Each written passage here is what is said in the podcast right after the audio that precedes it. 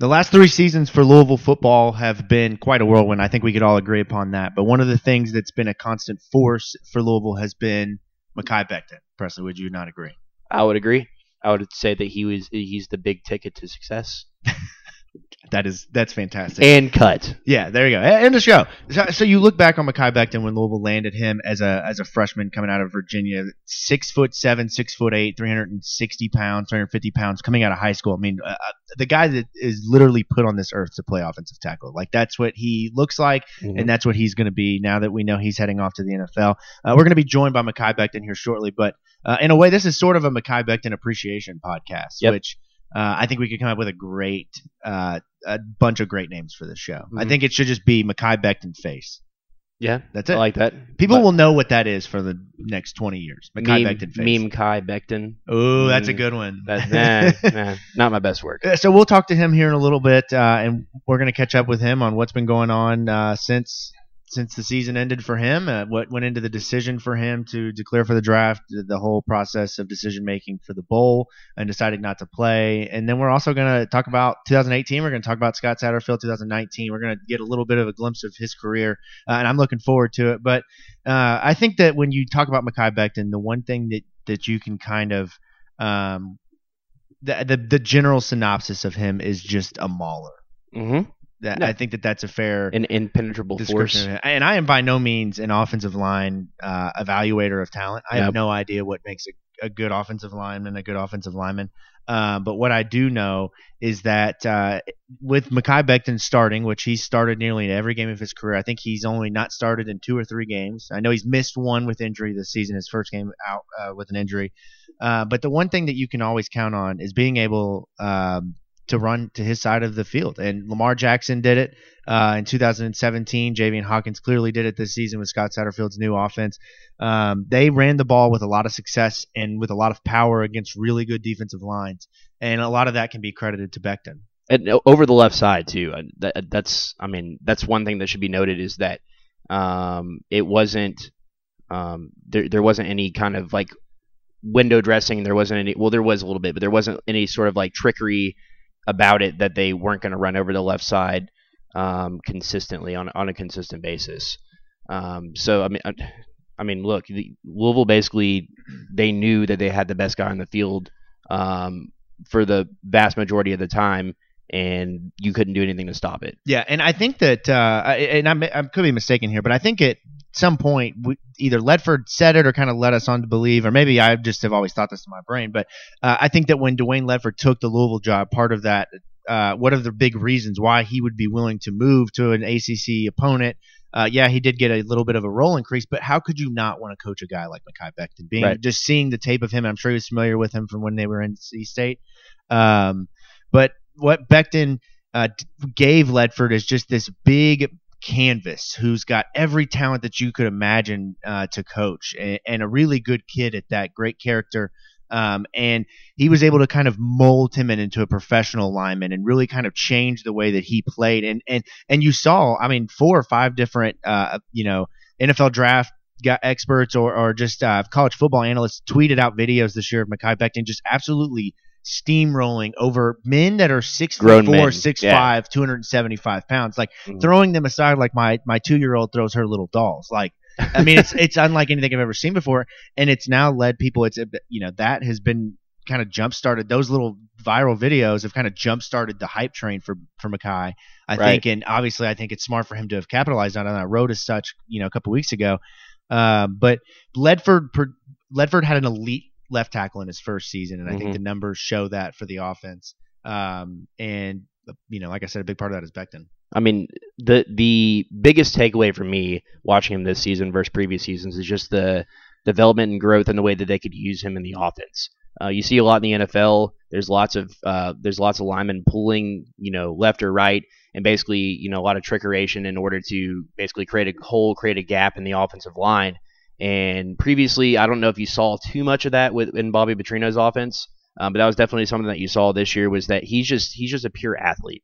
You know, like we saw the videos of him. Obviously, he's almost seven feet tall, but you saw the videos of him dunking a basketball with ease, one handed, and just like Mhm. doing all sort of different He's an things. athlete. Yeah, like he's an actually an athlete. Yeah. Like, like if he he's like one of those guys um, that could, you know, if he trimmed down a little bit, you could see him like switching sides of the ball or like catching a football even. Like he, there's sort of things like we saw him score a touchdown. Well, that's the year. one thing last year I think Bobby Petrino got right was Mhm. giving Mekhi Becton the ball when you know. I mean, I don't know why they didn't do it more because Right. Mekhi Becton, you're down on the one yard line. I think he literally can just walk in. Like, So I mean, is- he can't be tackled. that is one thing, and we, we'll get into this later with the analytics in the offseason and preseason sort, sort of things. But Louisville basically didn't have to have any sort of goal line offense this year because if they're going to score, it was going to be from like 10, 20 yards out. So I never really got the opportunity to use like that quote unquote fat package. Uh, but I would have loved to have seen him kind of, um, you know, Get the find- ball more. Yeah, find the ball in his hands. Some one kind more of play action rollout to, Right, to no, Mekhi. I, I was kind of expecting to see something like that in the bowl. Uh, well, obviously not not in the bowl game, but towards the end of the Right, season, more. right, where you can kind of Right. get trickery, and- Right. or tricky with it, and uh, you know, not feel like you're risking a game or anything. I Mhm. completely Completely agree. And And- we're and- actually getting word that we have Mr. Becton on the line right now. So we're actually going to cut to Mekhi. Mekhi, go right ahead. All right, let's bring the man in himself. Louisville's starting left tackle for the for the last two seasons, been on the, the roster for the last three. You guys know him as the big ticket, Mekhi Becton. Welcome into the podcast, man. How are you? I'm good. How are you? I'm doing wonderful. Thanks for taking time out of uh, what is we can imagine a busy schedule getting ready for the NFL draft. I don't think any of us know what that's like, but uh, I'm sure you've got a lot going on. Uh, so thank you for for taking time out of it. Let's start with the wings at Coach Ledford's house. I think that's the perfect place to start this podcast. Alex, you want to know about the record? I do. Uh, that was my act. We we all had one big question to ask you for the most part. So mine was honestly, uh, in your time in the basement, who has eaten like the most wings total? Because we heard the story of uh, of Tommy Newhart, right? yeah, Tommy Newhart eating what like 18 wings in two minutes. But I know from from a fact, like you guys have to crush more than 18 in a night. So I I was just curious, Who ate the most? who ate the most?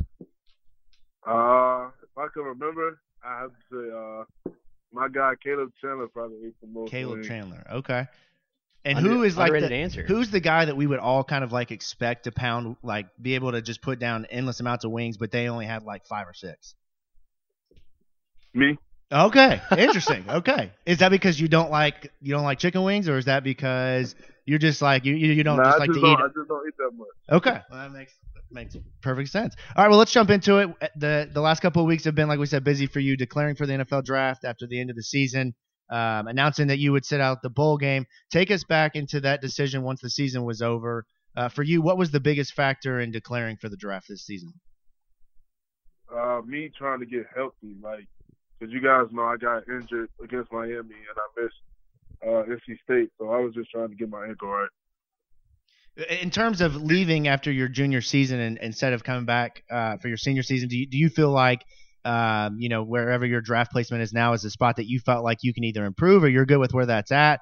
Um, was it the injury that kind of you know potentially uh, kept you from coming back for another season? What was the biggest factor in just actually leaving Louisville?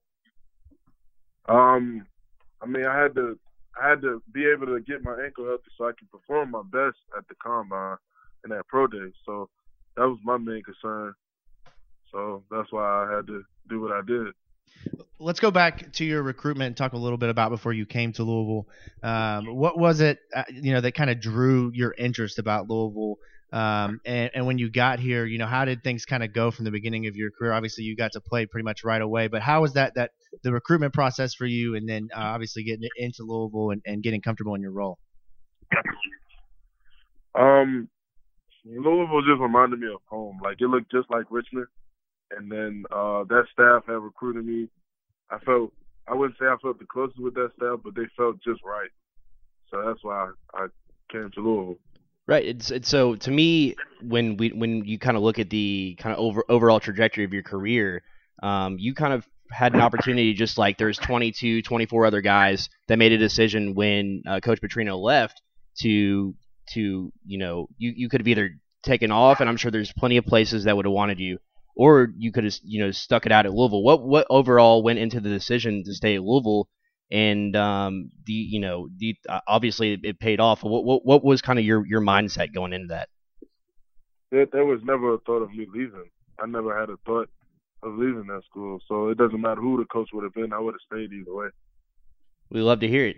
Um, so as far as as far as what the the season trajectory, kind of it almost fit, felt like a fairy tale, at least for for the fans coming from our perspective.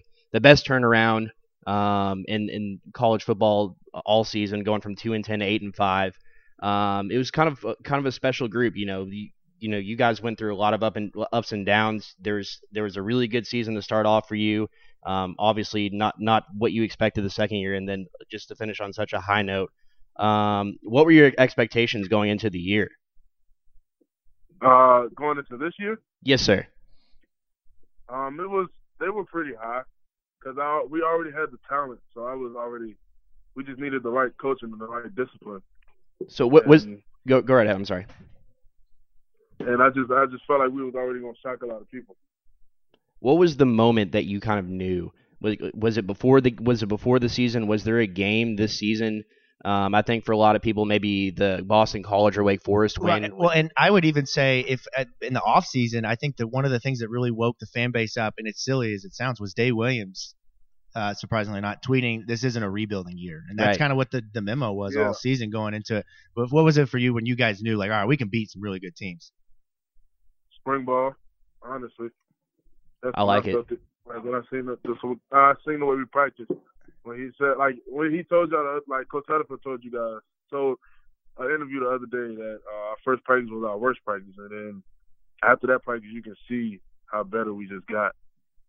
So it was almost like kind of like a come to Jesus moment. Like you guys went out there, it kind of was like a lackluster first day, and you know something just you know you guys either had the chance to to kind of go out there and and lay an egg, or you could go out there and actually you know give you know give a full effort, give a full team um, effort going going into it. Is basically what you're saying is that they they just kind of uh, you guys basically made that decision after the first day that that, that was just what was going to happen collectively. Yeah, pretty much. Either in spring ball or in the summer as we work out, you can tell in the way we worked out that we wanted it, and like we were gonna shock a lot of people. Take us back to the the first time you guys were introduced to Coach Satterfield. Obviously, you know this is just a few weeks after the season ended in 2018 and everything that had happened then. But t- take me into your mind. What was your initial reaction to him speaking to the team? Uh, how did the, how did you feel like the message was received? Um, just kind of take us back to what you experienced there.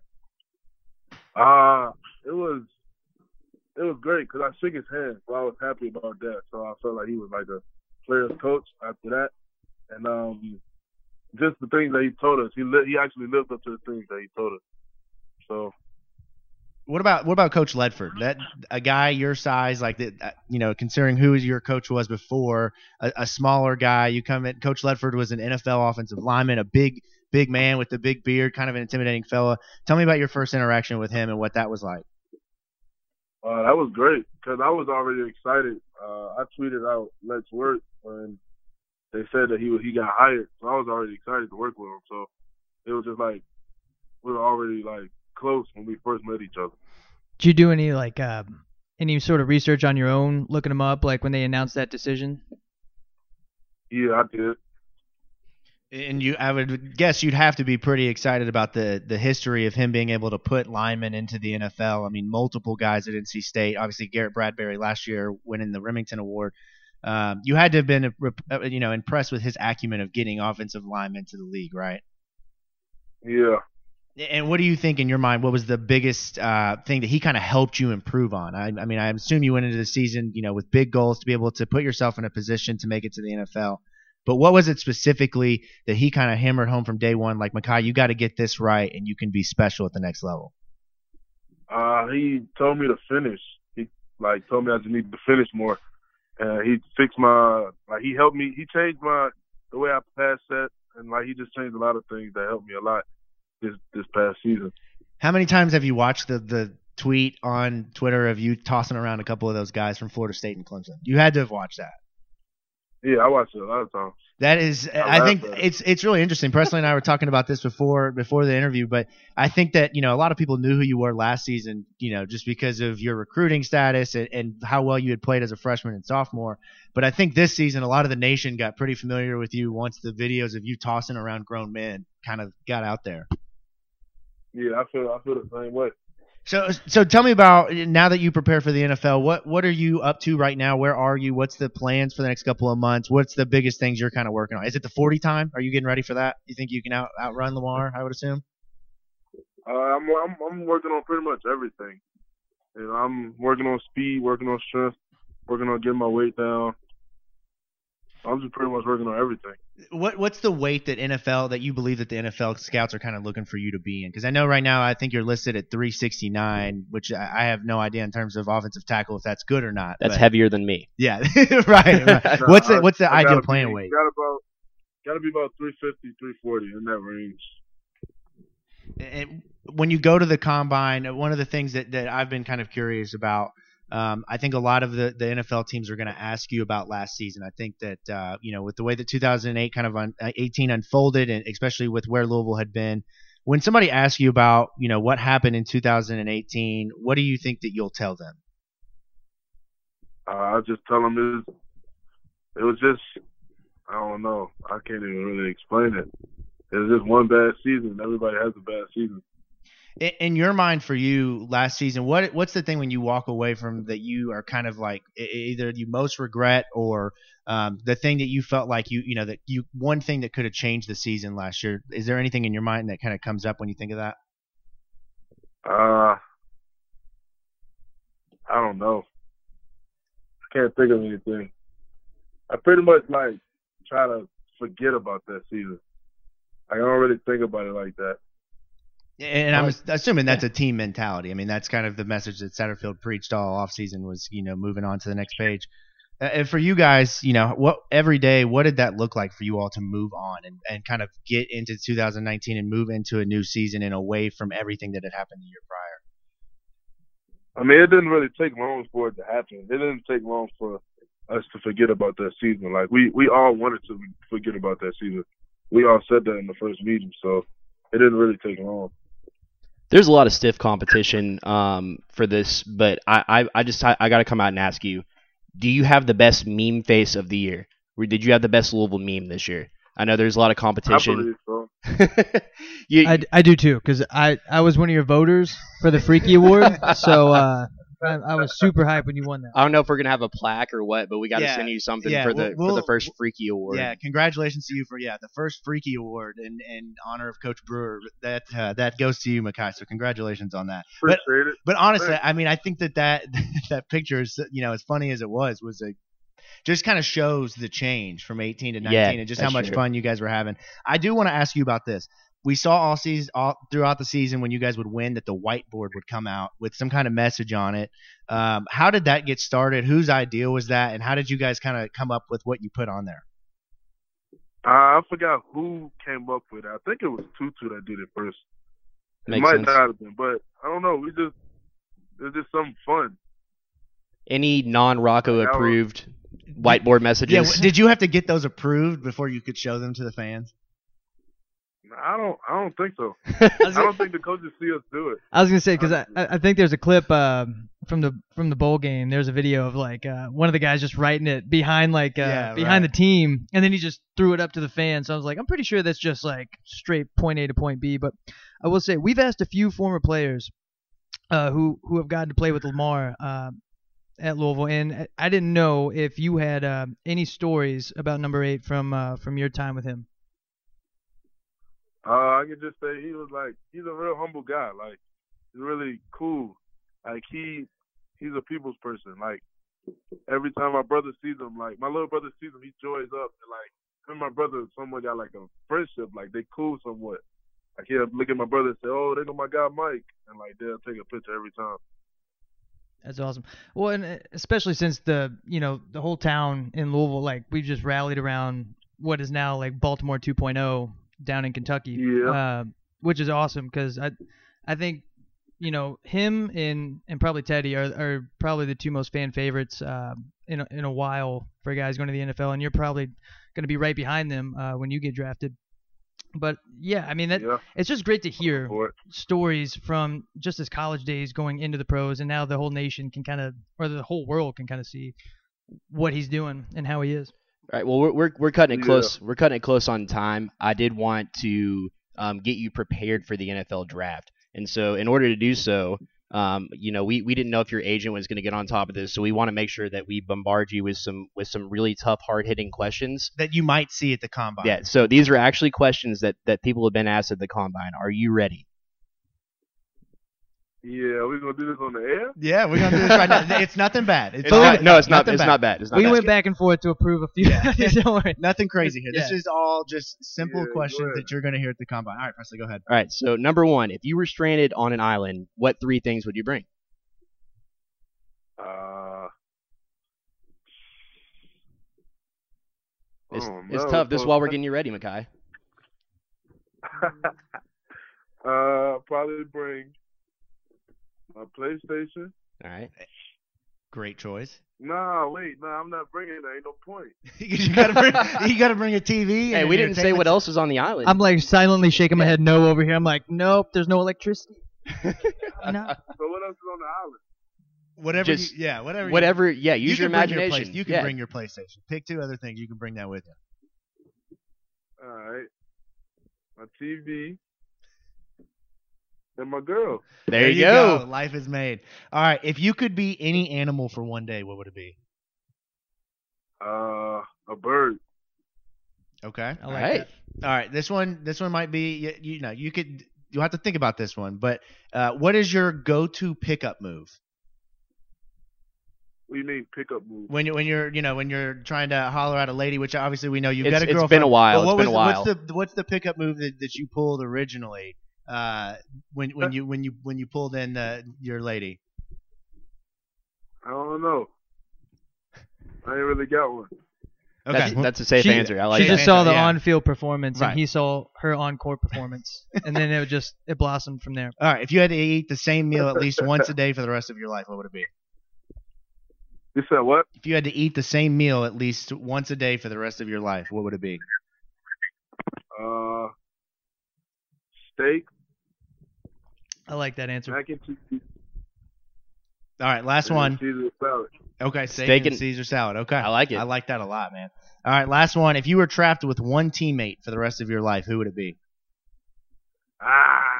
I know this is like a this is like an old school MySpace top eight right here. Well, we Like, could have said who would it not be. That would have been right. a lot harder for you to answer. Who would it be? Who is why, the? the, why I gotta be one teammate? Or you could pick two teammates then. You could take two teammates on the Two? stranded island with you. Who are you taking? Uh, two teammates. Ah.